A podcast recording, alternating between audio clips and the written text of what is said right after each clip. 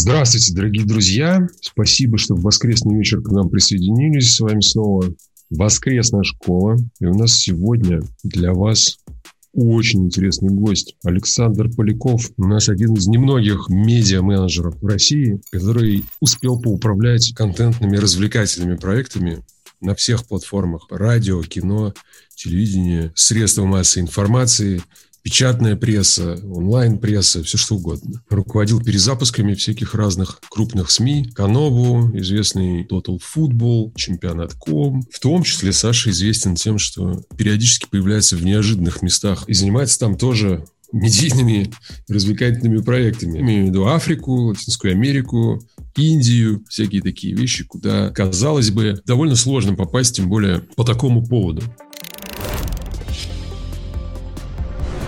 Скажи, пожалуйста, последний проект, которым ты занимаешься? Шеф-редактор э, онлайн-кинотеатра Иви, спортивное подразделение, трансляции спортивные, вообще целый контентный блок, связанный с фитнесом, связанный с спортивными трансляциями, с продажами PPV, э, с фильмами и прочими подобного рода штуками. И этим мы занимаемся вот все время пандемии. Pay-per-view для наших зрителей, да? Логика это pay-per-view. В принципе, это в, в принципе вот эти сервисах наиболее маржинальный по ревеню стримам продукт, который может быть. Старательно и мощно их пытаемся приучить людей, что можно покупать PPV на совершенно разные штуки, которые обычно никто не покупает.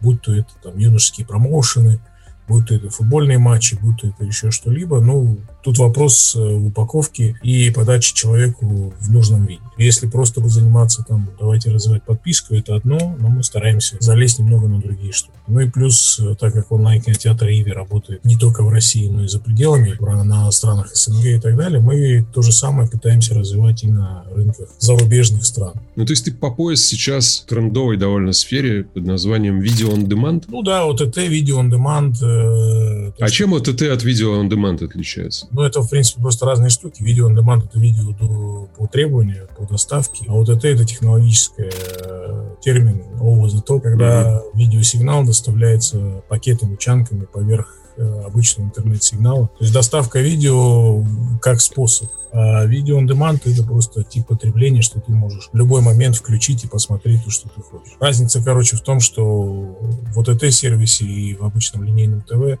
время задержки прихода сигнала. Такая история тут есть. Мы в том числе из-за этого и собрались сегодня. Есть ощущение, что игровая индустрия, есть такое мнение, скажем, да, да, что игровая индустрия — это часть большого entertainment а в который входит там, в том числе кино, музыка, книги, парки аттракционов там, и что смотреть на игровую индустрию нужно как раз э, масштабов большого entertainment а, потому что в таком случае, во-первых, ты согласен с, с таким утверждением, и если да, то а, а чем это может помочь ребятам, которые делают игры, если они так про это думать будут? Entertainment в широком плане это просто развлечение, то, что мы с вами видим, игры, кино, музыка и все что угодно, это просто один из способов приложения этого развлечения для человека. Просто какая форма приложения, такая и есть. Игры отличаются от всего остального только тем взаимодействие взаимное, интерактивное. Ты с контентом взаимодействуешь, ты к нему управляешь, и ты имеешь возможность не пассивно, а активно потреблять. И именно вот в этом различие от остальных, потому что в остальных это, в принципе, пассивное потребление. Ты не можешь повлиять на контент, не можешь его изменить, ты не можешь с ним никаким образом взаимодействовать. Ты пассивно потребляешь. То, что производят другие, получаешь удовольствие. В играх немножко в этом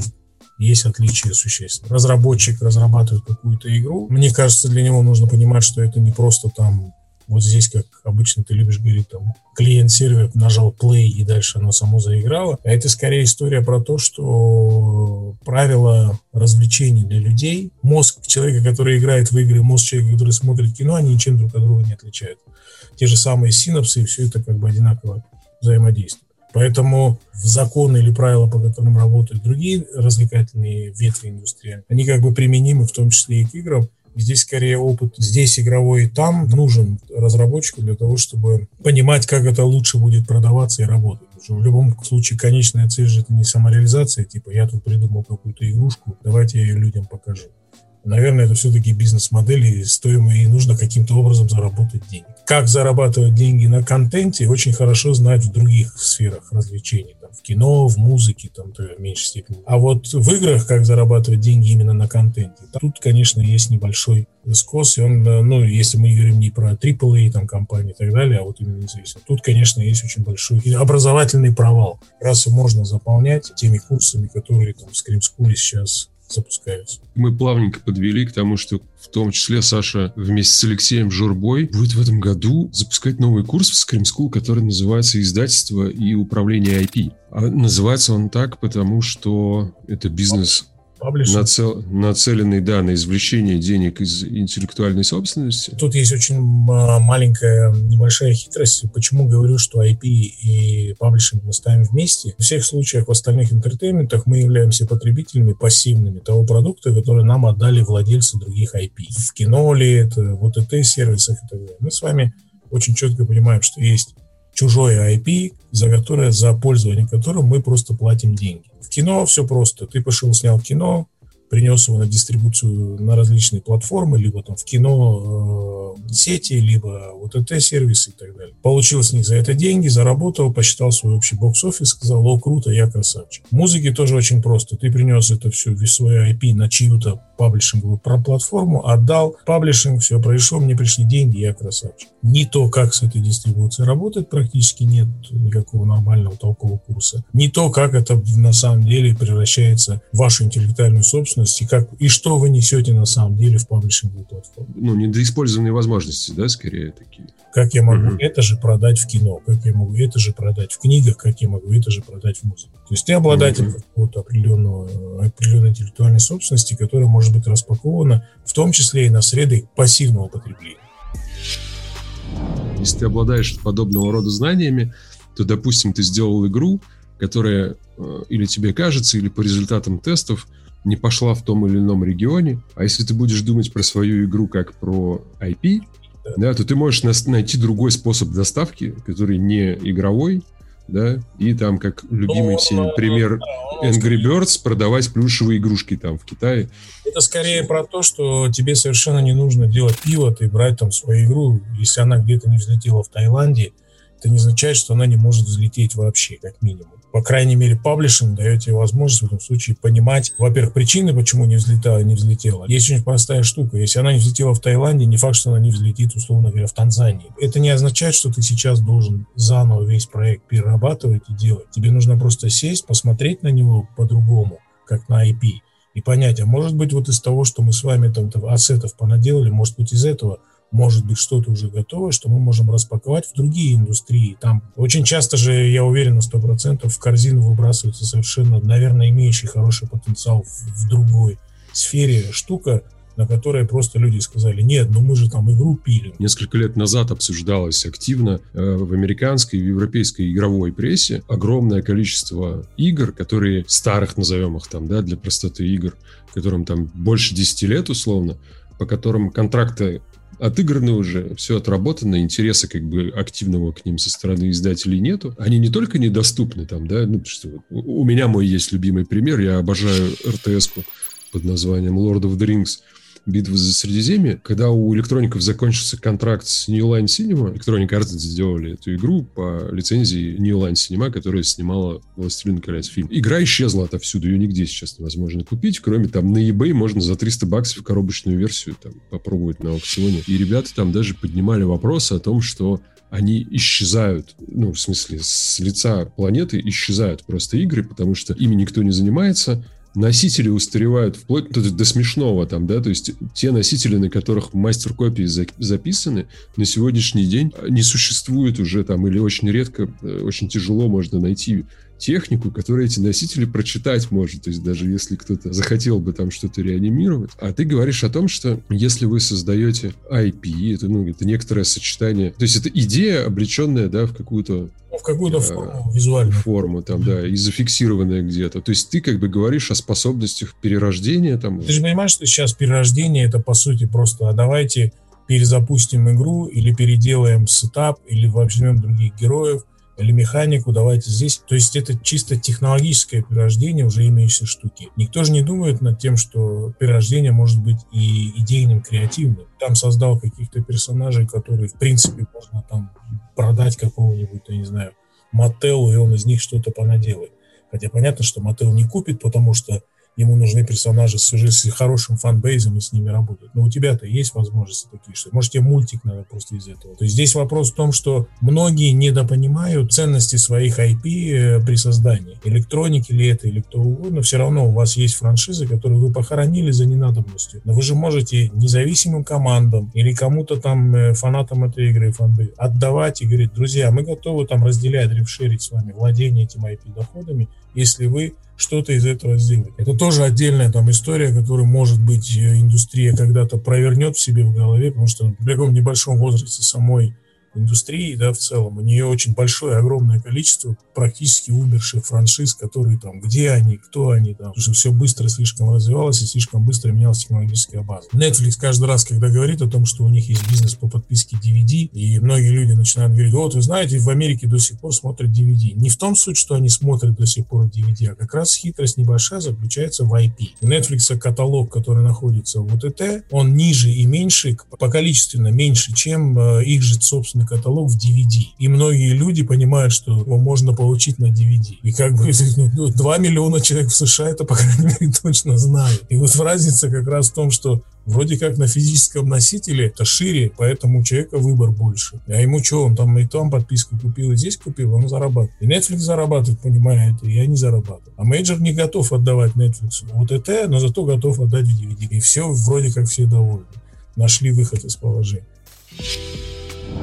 Если там рассуждать категориями независимого разработчика или там э, небольшой студии, которая собралась что-то делать, ты так думал, а в каком жанре мне игру делать, там, да, и ты там выбираешь себе. То здесь у тебя этот спектр расширяется, и ты понимаешь, что помимо жанров у тебя еще и другие медиа есть, над которыми ты можешь задумываться в том числе, да, и как-то оценивать ну, сразу свои... Во-первых, да, во-вторых, есть еще один важный момент. Я когда сказал про активное и пассивное потребление, оно подразумевает как раз, что в эту сферу активного взаимодействия людей с контентом, а просто пассивного потребления, уже активно метнулись многие, там, Netflix сделал там со своим Bandersnatch или еще что-то, но и спорт метнулся в эту тему, когда в трансляции ты можешь что-либо делать уже с этими ставки какие-то ставить, купить что-то и так далее. То есть э, эра, когда в других интертеймент-сферах тоже начинается э, активное взаимодействие с контентом пользователей, а не просто пассивное употребление –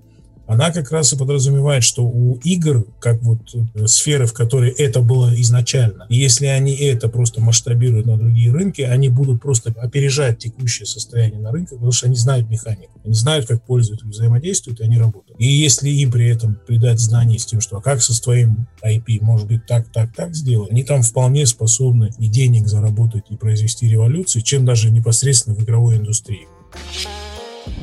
А ты можешь историю-то рассказывать про то, как ты сериал снимаешь, или у тебя под NDA там? Пока под NDA, пока там съемки не идут, но это был сценарий, который я написал, его взяла платформа, каст провели, людей собрали, и потом это все должно сниматься весной. Просто там история, я даже не называя имен там или компании или еще чего-то, ты мне рассказывал про то, как ты режиссера. Режиссеры навели переговоры очень большое количество, потом нашли режиссера вообще в Америке, он грузин, который работает в HBO, нашли постановщика трюков во Франции, постановщик трюков был Джонни Вики, по-моему, или в бандах Лондона. У него своя система самообороны, он там сертифицирует телохранителей в Европе. И мы с ним как-то списались, я говорю, вот так и так, вот так и так. Он сказал, что, о, на родине Хабиба, я Хабиба уважаю, я, конечно же, пойду работать. То есть там постановщик трюков оттуда, оператор тоже был баск, в душе любит горы, поэтому готов снимать за меньший прайс, потому что горы нравятся. То есть там... А у, а у вас тематика, тематика горная там, да, в сериале? Все, все должно сниматься в Дагестане, большей части, и там основной смысл про ММА. Это просто как бы, когда ты взаимодействуешь с людьми. Я когда работал за границей, это очень часто такая штука. У всех же обычно страх бывает, все думают, как я к такому там человеку подойду, у него там 25 Оскаров или еще что-то. Ты приходишь, ты начинаешь разговаривать, говоришь, слушай, есть такая тема. Если ему это интересно, и он такой загорается, он говорит, давай, то вы всегда договоритесь даже там за меньший прайс, нет никаких проблем, потому что людей чаще всего увлекает идеи. То у нас там сразу счетчик включается меньше, чем за такую-то сумму, я даже пальцем не пошевелю. Ну, не шевели, как что-то один, что ли, на всей планете. Нас актеры в 90% случаев кричат. Когда нужно какую-то эмоцию выразить, все орут, как оглашенные, бегают, все остальное. И вообще в целом, когда они играют где-то, они орут. Знакомая девочка, она в Нью-Йоркской школе училась, театральной, она говорит, Так у нас же, говорит, просто э, российских актеров, это российская театральная школа, их учат играть как в театре, громко говорить, чтобы зрители слышали там вплоть до галерки. Поэтому они всегда должны быть максимально яркие, максимально громкие, потому что у нас театральная школа, не кино. Поэтому mm-hmm. у нас все актеры все время говорят, эмоции выражают так. Крики, хотя это можно сыграть гораздо легче.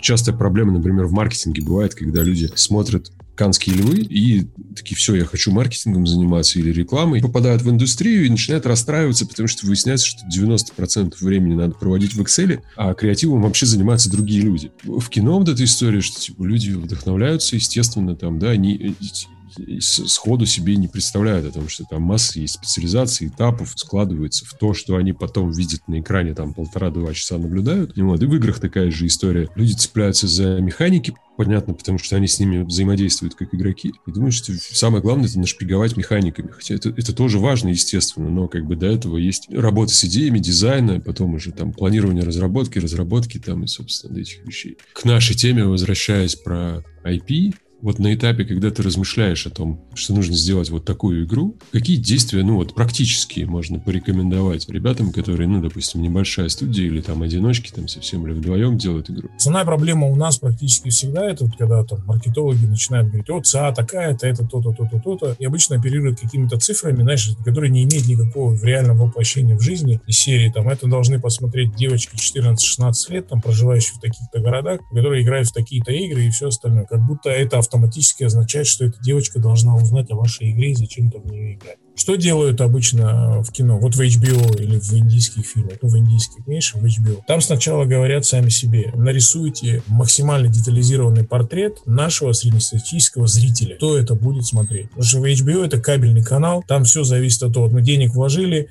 потратили на контент, сколько человек нам подписчиков э, за это заплатит по итогу, это наш бизнес. У нас нет никаких других бизнесов. Поэтому они садятся и максимально точный портрет аудитории рисуют. Мужчина живет в городе Остин, у него там собака, он ее ненавидит. То есть прям вот психологический портрет чувака, который будет это смотреть или покупать за это платить. Вот то же самое нужно делать просто на стадии проектирования игры, когда вы детально прописываете человека, которому вы хотите продать свою игру. И вы этого человека, когда себе написали, нарисовали со всеми подробностями, повесили его на стену. И каждый раз, когда вы что-то делаете, просто отталкиваетесь от того, что этот человек на эту штуку скажет. Чем она ему будет полезна, почему он должен за это заплатить деньги. Вот как только вы отметете вот эти все остальные наносные штучки, типа там мы произведем переворот в индустрии, мы разработали какую-то новую уникальную штуку, мы считаем, что наша инди-игра должна там взять этот, она визуально просто божественно, Оскара дадут, и еще что-нибудь. Вот это все можете сразу выбросить, сесть и просто тупо смотреть каждый день в глаза вот этому вашему нарисованному человеку. Что вы ему хотите донести, что вы хотите ему сказать,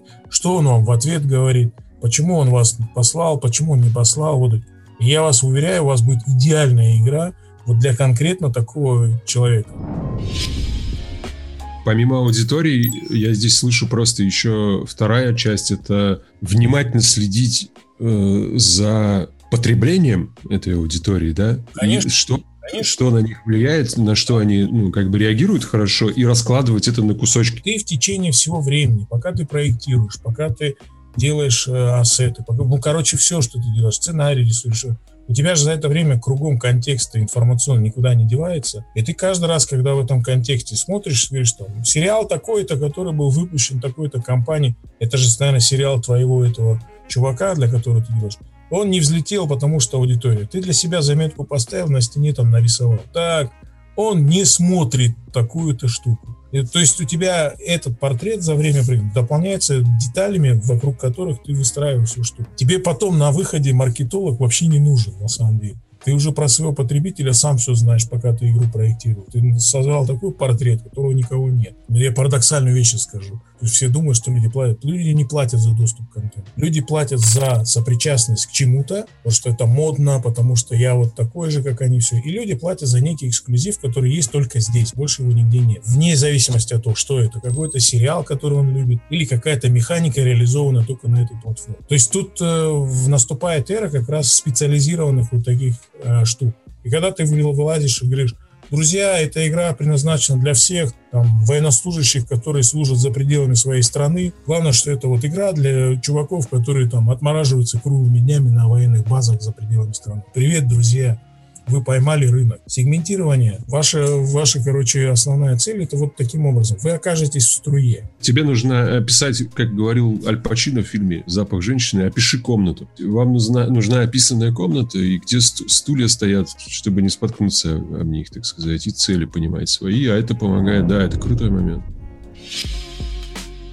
есть тенденция такая к усложнению там вещей. Цели у людей не знаю какие, которые усложнением занимаются там, либо, может, как-то они пытаются секьюрить свое рабочее место, там, да, как-то напускать дыму, что там это все очень сложно, никто никогда не разберется, поэтому я здесь, значит, должен оставаться. А все, как правило, в коммерческой среде сводится вот к тому, в любой индустрии, причем к тому, о чем ты говоришь. Найди и пойми свою аудиторию, и ты, исходя из этого, все нужные тебе решения сможешь принять. Даже на стадии проектирования ты задашь себе сам столько вопросов и будешь искать ответы на эти вопросы, на которые ты даже, когда маркетолога наймешь, он все равно их искать не будет. На каких устройствах это будет работать в том регионе, где ты собрался? А какие устройства там сейчас работают, какое там проникновение интернета в этой стране, а что это, физическая копия или стрим, а если там вообще серваки в этом месте. То есть ты сразу сам себе задашь миллиард вопросов, на которые получишь ответы и сам же спроектируешь уже себе то, что ты должен. У меня был пример, я же тебе говорю, там в Кении компания, которая запускала онлайн э, казино, она там сделала, у нее платформа, все работает, все красиво, все хорошо, она запускает на рынок и не может понять, почему у нее там там отлетают пользователи, которых там 90% отказов или еще что. А людям просто недосуг было выяснить, а какими устройствами пользуются там люди, э, несмотря на то, что там очень высокое проникновение интернета, и каким браузером они пользуются. А когда люди выясняют, что это дешевые фичерфоны и браузер Opera Mini, в котором их, их сайт просто не открывается, ввиду экономии, то как бы все не открылось за 2 секунды, до свидания, человек ушел. Вопрос, который нужно было задавать себе с самого начала. Как это открывается, как это выглядит, как работает. То есть миллиард вещей нужно было сделать, и никто этого не проделал. Чаще всего слышишь от особенно независимых разработчиков, скажешь, ну а кто у вас конкуренты? Они такие, не, ну у нас такая оригинальная идея на самом деле, что у нас конкурентов нет. Это, это ну, 9 случаев из 10 ты такой ответ получаешь. Люди считают, что это, ну как бы, что это плюс, что они, значит, нишу нашли там, да, условно. Даже если ты нашел поджанр какой-то там, да, или там за счет сеттинга оригинального выскочил куда-то, ты всегда конкурируешь э, за время. Опять же, это не булшит бинго какой-то. Мы там конкурируем за время пользователя. Это реальная история, она, потому что это время в деньгах выражается. Сколько подписок по 15 долларов ты себе можешь позволить? Не имея маркетинговых данных про всякую там аудиторию, на себя замер... замеряешь, сколько активных подписок у тебя и у твоих друзей, сколько игр в месяц вы покупаете. Когда будет э, стадия проектирования на конкретного чувака, которому вы делаете эту игру, у вас всегда возникнет вопрос, во что он играет в настоящий момент. И вы для себя нарисуете, сами того не ведая, вы сами себе нарисуете того конкурента, которого вы хотите в его времени выбить собой. И вот это и будет тот конкурент, которого вы хотите убить. Вот вам просто нужно себе это в башку сразу внести, что у меня есть конкурент, которого мне нужно убить. Не надо там использовать другую терминологию. Может, он играет там в фифу или, или во что-нибудь еще. Ну окей, тогда это не ваш клиент, тогда найдите другого клиента, или вы не можете выбить, тогда... Ну, то есть вы сразу сами себе нарисуете все, что нужно. Я думаю, сейчас там потом люди, многие, которые там об этом откровении сделали, там, плюнули, закрыли игры, сказали, да нафиг я этим занимаюсь вообще. А многие, может быть, сказали, нет, давай вперед, это правильно, так и должно быть. Это как раз э, у нас предыдущая воскресная школа была с, э, про бездев, про развитие бизнеса. Главные вопросы это, когда кончатся деньги, что делать, чтобы они не кончились. А здесь мы как бы еще добавляем историю про то, что, во-первых, знай своего потребителя, что знай свой рынок и знай своего конкурента. Будь по отношению к конкуренту агрессивен. Мне кажется, это очень важный поинт. Или вы там будете делать крутую ролевую игру там про конец 19 века на Диком Западе и пойдете бросаться на Red Dead Redemption 2, объяснять людям, которые в состоянии, там, сколько они потратили, миллионов триста на создание игры. Речь не идет о перепалках, да, с конкурентами, речь идет об изучении того, что у них работает, а также того, что у них не работает. Товарищ, которого вы на стене у себя нарисовали, что должно быть в новой игре, в вашей игре, такого, чего он не дополучил, допустим, в этой игре вашего конкурента, чтобы он перешел к вам. То есть это речь не про коммуникации, это речь про то, как предложить продукт, который позволит условному Федору или Марии как бы добровольно сделать выбор в вашу пользу. Вот об этом в первую очередь речь. Запустили мы игру нашу, она работает, маржа позволяет команду э, поддерживать и растить, может быть, где-то там и так далее. И мы настолько хорошо подготовились и домашнюю работу сделали, что, допустим, у нас еще и засветила нам какая-то коллапс Netflix, например, да? Есть примеры живые, не, не сильно фэнтезийный пример. История про Ведьмака всем известная там, да. И, и представим, что при всем при этом, несмотря на э, небольшое количество опыта, вам удалось сохранить контроль над компанией. Как контроль происходит за всеми этими вещами? Вот у тебя есть трек про игровое развитие твоего IP, кино, развитие твоей игры, ну, твоего IP. Это уже просто все обрастет какими-то специальными людьми, юридический, legal, э, у тебя будут менеджеры, которые занимаются только юридическим оформлением, но и передачей прав, но и упаковкой прав, разделением прав, там, с этим Netflix, который ты пришел, сказал, хочу сериал по твоей игре снять. Тому времени, когда у тебя все это будет, ты сам будешь вынужден нанять IP-менеджера, IP-директора, кого угодно, как ты назовешь там. Проблема будет в том, что просто